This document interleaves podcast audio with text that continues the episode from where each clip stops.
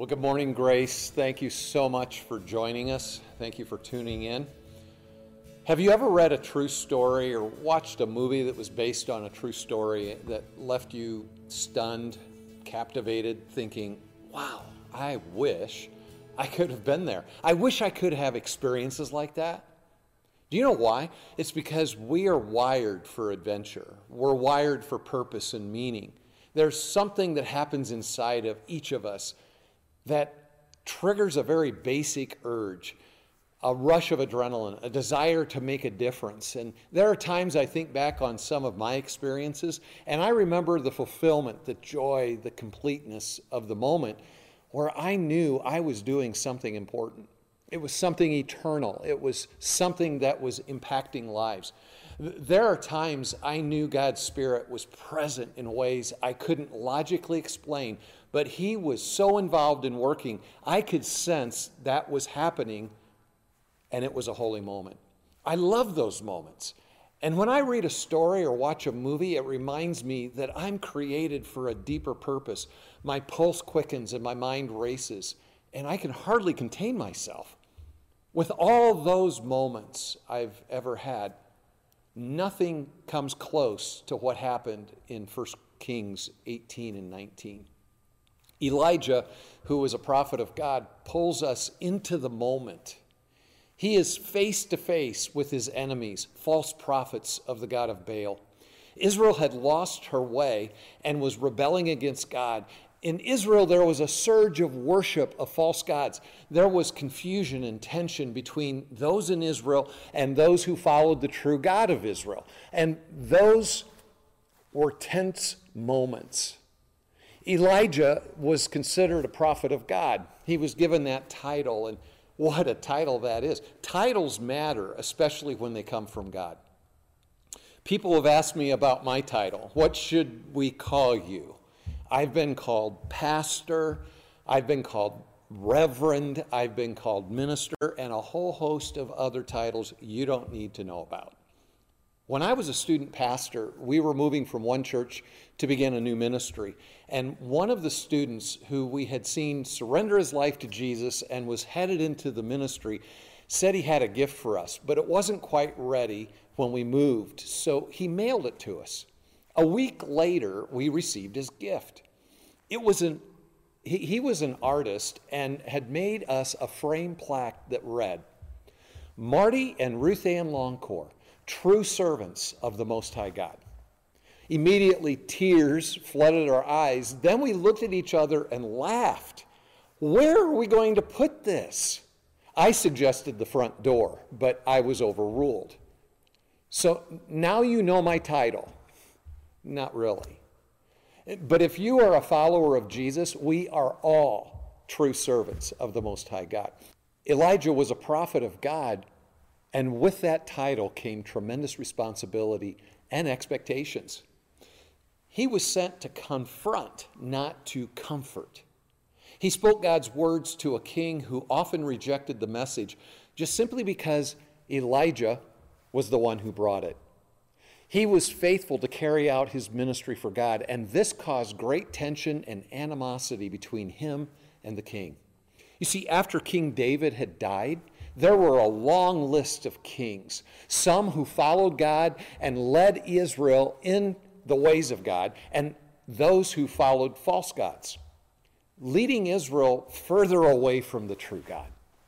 Ahab, the king of Israel during Elijah's time, the, the Bible says, did what was evil in the Lord's sight, even more than any of the kings before him.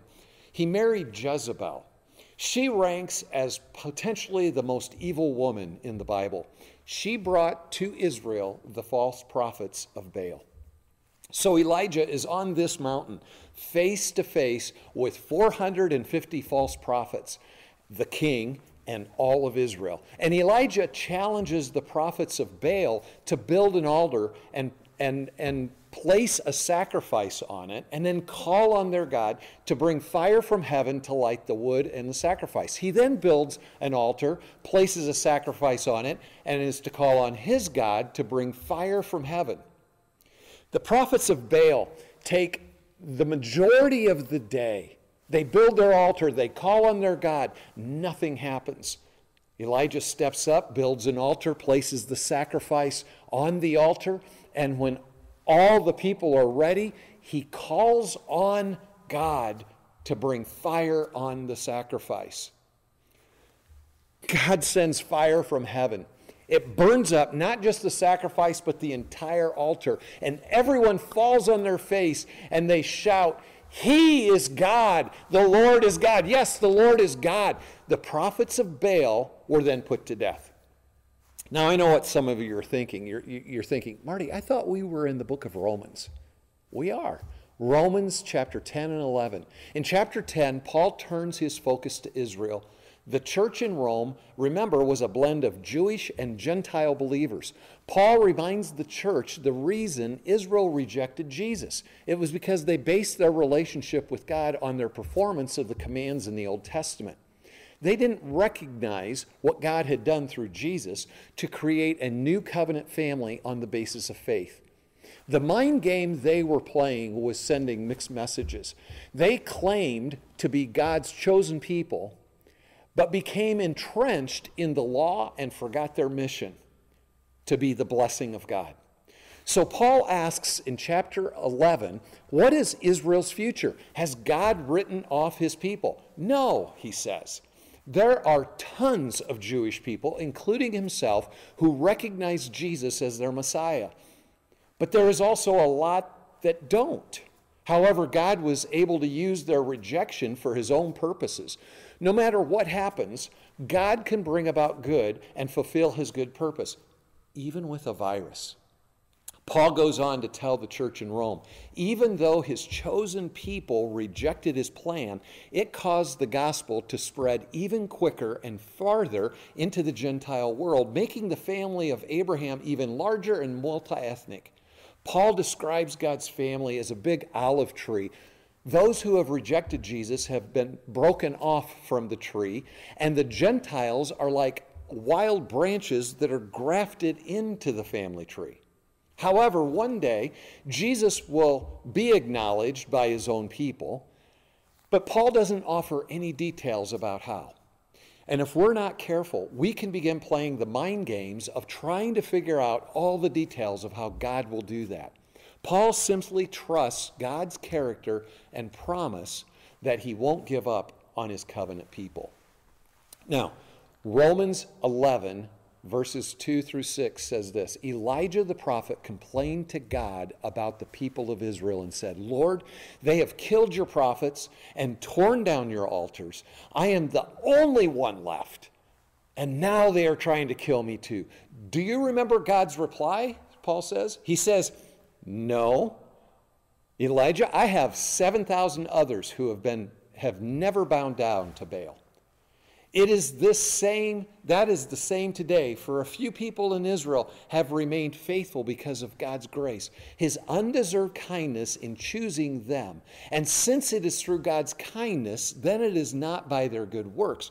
For in that case, God's grace would not be what it really is undeserved. Elijah got caught up in a typical mind game I'm the only one. Romans 9 through 11 can create a few mind games. And if we're not careful, we can miss what matters most. Now, I'm sure many of you are familiar with the children's story, Alice in Wonderland. It's a story of a girl who follows a rabbit down a rabbit hole and ends up in a world turned upside down. She encounters situation after situation that leaves her frustrated, questioning reality, and longing for normalcy. Sound familiar? Does it feel like we've fallen down a rabbit hole? How do we keep from falling down the rabbit hole of mind games? Here are three dangers we need to avoid. First, we need to avoid the danger and become too focused on distractions. Some distractions are not bad, but when we become fixated on a distraction, they can lead us into a different world we begin to doubt the goodness of God, the greatness of God, the promises of God, and the faithfulness of God. When we are distracted, we actually position ourselves right where the enemy wants us. He wants us vulnerable to his lies, He wants us to be vulnerable to his schemes and his way of thinking. We then will make choices that plunge us further into the rabbit hole of desperation and pain. You need to acknowledge what your thoughts are, tell it to God. Elijah focused on one person's comment, and down the rabbit hole he went. For Israel, in Romans 10 2 to 4, it says, I know, Paul says, I know what enthusiasm they had for God, but it is misdirected zeal. For they don't understand God's way of making people right with themselves. Refusing to accept God's way, they cling to their own way of getting right with God by trying to keep the law. For Christ has already accomplished the purpose for which the law was given. As a result, all who believe in him are made right with God. You see, Israel was consumed and distracted by their position with God. They became so sidetracked with complacency. They took for granted what they had the covenant promises of God. In their complacency, they turned their back on God. They became sidetracked by their surpluses, all the things that they had. They trusted in their blessings over the blesser. They got sidetracked with themselves. Everything was focused on them and no one else, not even God. I am so glad that today we don't have those issues. Getting sidetracked by complacency, our surpluses, trusting in our blessings over the blesser, and becoming sidetracked by selfishness. You see, folks, when we become sidetracked, we focus on issues and things that aren't really that important. If there's one thing that this quarantine and the virus and, and having to stay home has helped us with, I think it has helped us to really understand and start to get a clear focus on what really is important. So, here are some uh, examples of how sometimes Christ followers can be focusing on distractions and forget their main purpose. The area of prophecy. There are different theories about when Jesus will return to earth. Another one is what translation of the Bible should I read? Or what music should we have in the church? Some of these are important discussions and noble causes that need to be discussed, but the issue becomes so consuming that the most important thing gets forgotten. Are you familiar with the phrase majoring in the minors? Are you? Okay, if so, push the emoji button. Great, thanks. That's exactly what some Christ followers do. They forget the mission that they are on to be like Jesus, love God and others, and make disciples who make disciples. Instead, they are too consumed with minor, the minor issues of Scripture or the minor issues in the church. Our vision here at Grace and our mission is clear. In fact, I hope you will join me Tuesday night at 6:30 p.m. as we lay out our vision and mission along with implementation plans. Simply log into live.discovergrace.net. We are a church that is focused on the majors. Jesus Christ. I have a degree in theology theological studies have a number of categories or disciplines. For instance, theology is the study of God. Theo, meaning God, ology, the study of. Bibliology stands for the study of the Bible. Hamartiology is not the study of Marty, okay? It is the study of sin. And then there's angel, angelology, it's the study of angels. Eschatology is the study of the end of time. Every section of theology is important. However, there is one that is the most important, and that is Christology, the study of Christ. If you get off base in any of the other disciplines, but if you have a proper understanding of who Jesus is, that's what matters most. We need to be focused on and intent on majoring in what is most important Jesus. Otherwise, we can be majoring in the minors of our faith. The main thing in Romans chapter 10 is verse 13. Everyone who calls on the name of the Lord will be saved. So, Romans chapter 10, it's salvation. The main point that we need to remember in Romans chapter 11 is found in verse 33. For God has imprisoned everyone in disobedience so he could have mercy on everyone. Mercy. You see, everyone has the opportunity for salvation.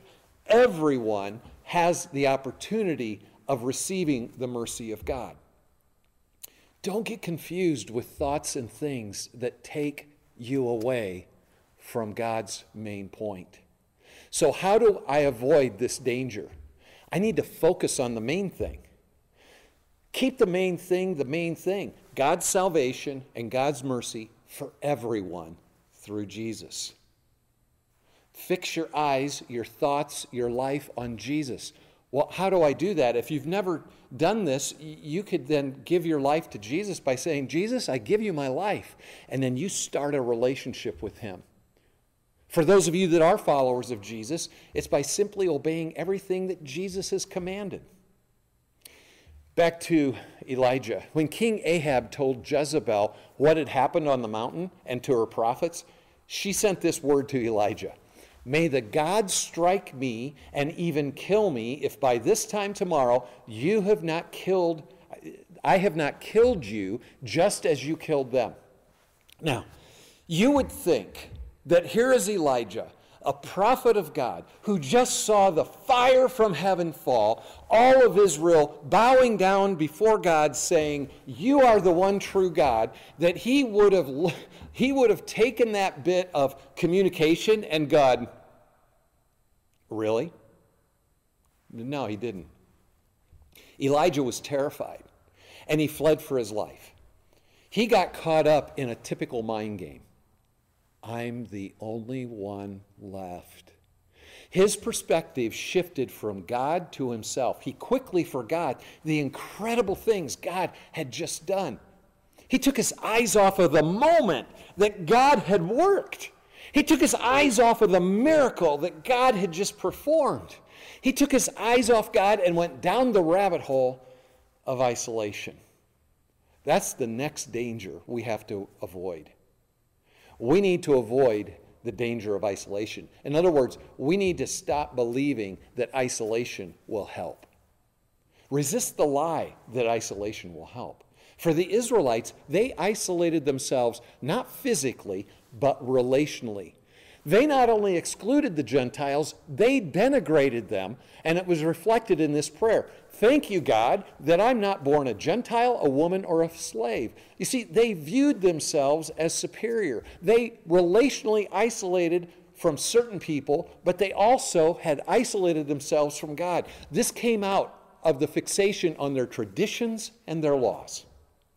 I think many of us have had a taste of what isolation is and means today. We are told to self isolate and there are many people who are concerned about what this time of isolation will do for those who are prone to depression, anxiety, and insecurity. One of the earliest pronouncements of God was regarding isolation. He said this in Genesis It is not good for man to be alone. He knows that isolation will kill you. In fact, that in Genesis, the, the phrase let us is the first reference to the character of God, and it is a significant phrase for us. You see, from Romans to Revelation, we are reminded 21 times that we are to live in community. All these commands begin with let us. Let us love one another. Let us serve one another. Let us encourage and honor one another. The list goes on. And when feelings or circumstances overwhelm you, if you isolate, you're playing right into the enemy's hand once again. You see, he wants to separate you from anyone who can encourage you, from anyone who can help focus your thoughts on Jesus or who can walk with you. That's why the body of Christ, his local expression, the local church, is so critical. Are you struggling? Staying away from church and the people of God will not help you. In fact, it will hurt you. Let us know how we can come alongside of you. Take advantage of our ability to do that. Send us an email, call our office. Now, on Monday, Governor Holcomb issued the stay at home mandate. And Monday afternoon, Pastor Jason was in conversation with the governor's office for clarification. Who knew that he was best, fud, best fuds, best, best buds with Governor, Governor Holcomb? And we were looking for what the mandate meant for us as a church. We knew that we couldn't gather in our auditorium and our building with large groups of people, but we were wondering do we have to shut down our offices? Are we not able to do our streaming of our worship services from the auditorium? So, what we got was this word. We heard from the governor's office that grace is considered a necessary and needed entity. You see, we are here to support you and to offer connection. So, how do we move out of isolation? It's when we believe relationships matter. Be in relationship. And what does that look like? Be willing to be honest with people. Be willing to be vulnerable. But here's one of the most important things be willing to be present with people. Now, we need to separate ourselves from the virus, but we can't isolate ourselves from one another. Be creative, use video, use FaceTime, chat, phone calls. Keep your distance, but get connected. Parenting has always been hard, but parenting in the time of the coronavirus and the quarantine it necessitates has made everything that was once simple feel difficult and everything that has already been difficult feel impossible. It's really, really hard to work from home and parent at the same time. It's really difficult to talk to kids about what's happening or what will happen when you're so uncertain yourself. So, this Wednesday, I, I want to invite you to listen to our podcast as we talk about those issues. Now, back to Israel. They were so isolated from the Gentiles, they actually missed most of what God was doing right in front of their own eyes. Jesus, God in the flesh, shows up and demonstrates the heart and the mind of God. Yet they isolated themselves not just from the Gentiles, but from God Himself. And that's the third danger we need to avoid. Because if we don't, we will miss what God is doing. Israel misplaced focus and isolation caused them to miss out on what God was doing. They missed Jesus. What caused Elijah to run, to be afraid and isolate and miss God? One person's comment. You see, isn't that just like the enemy? We are doing well. We see God do these miraculous things, and one person's comment can totally derail us. You see, Elijah did what we often do. He struggled with his feelings. So he did one thing good. He prayed. He, he said to God, God, I've had it. Have you ever prayed a prayer like that? He goes, Kill me now. Put me out of my misery. He then falls asleep. God wakes him up and provides Elijah with food and water. Elijah falls back asleep again. He wakes up in the morning to a defining moment, a God question. God asks Elijah, What are you doing here? And Elijah answers it with, I have zealously served the Lord God Almighty. But the people of Israel have broken down their covenant, have broken their covenant with you, torn down your altars, and killed every one of your prophets. I'm the only one left, and now they're trying to kill me too. God gives Elijah then an audiovisual display of his power with a message he needed to hear. Elijah witnessed a severe windstorm, an earthquake, and fire. But the Lord was not in any of those powerful things. Instead, God displayed his presence in a gentle whisper. God confronted Elijah's emotions and commanded action. God then asks again, What are you doing here, Elijah?